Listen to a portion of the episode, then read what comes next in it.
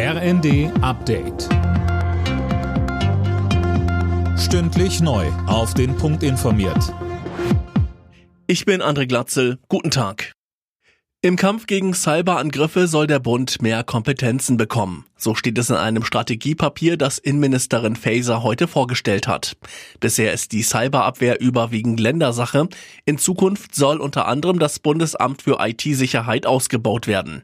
Dazu sagte Faeser, es reicht nicht, dass das Bundesamt für Sicherheit in der Informationstechnik den Ländern Amtshilfe leistet. Bund und Länder müssen die Cybergefahren koordiniert entgegentreten. Wir werden deshalb eine Grundgesetzänderung vorschlagen, um das BSI zu einer Zentralstelle im Bund-Länder-Verhältnis auszubauen.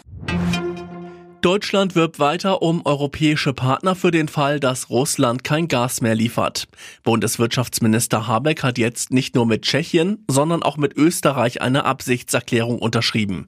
Heißt konkret, sollte kein russisches Gas mehr kommen, wolle man sich gegenseitig helfen.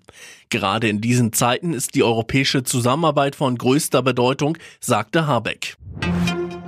Weltweit leiden immer mehr Menschen an Hunger. Laut dem Jahresbericht 2021 der Welthungerhilfe sind über 800 Millionen Menschen betroffen.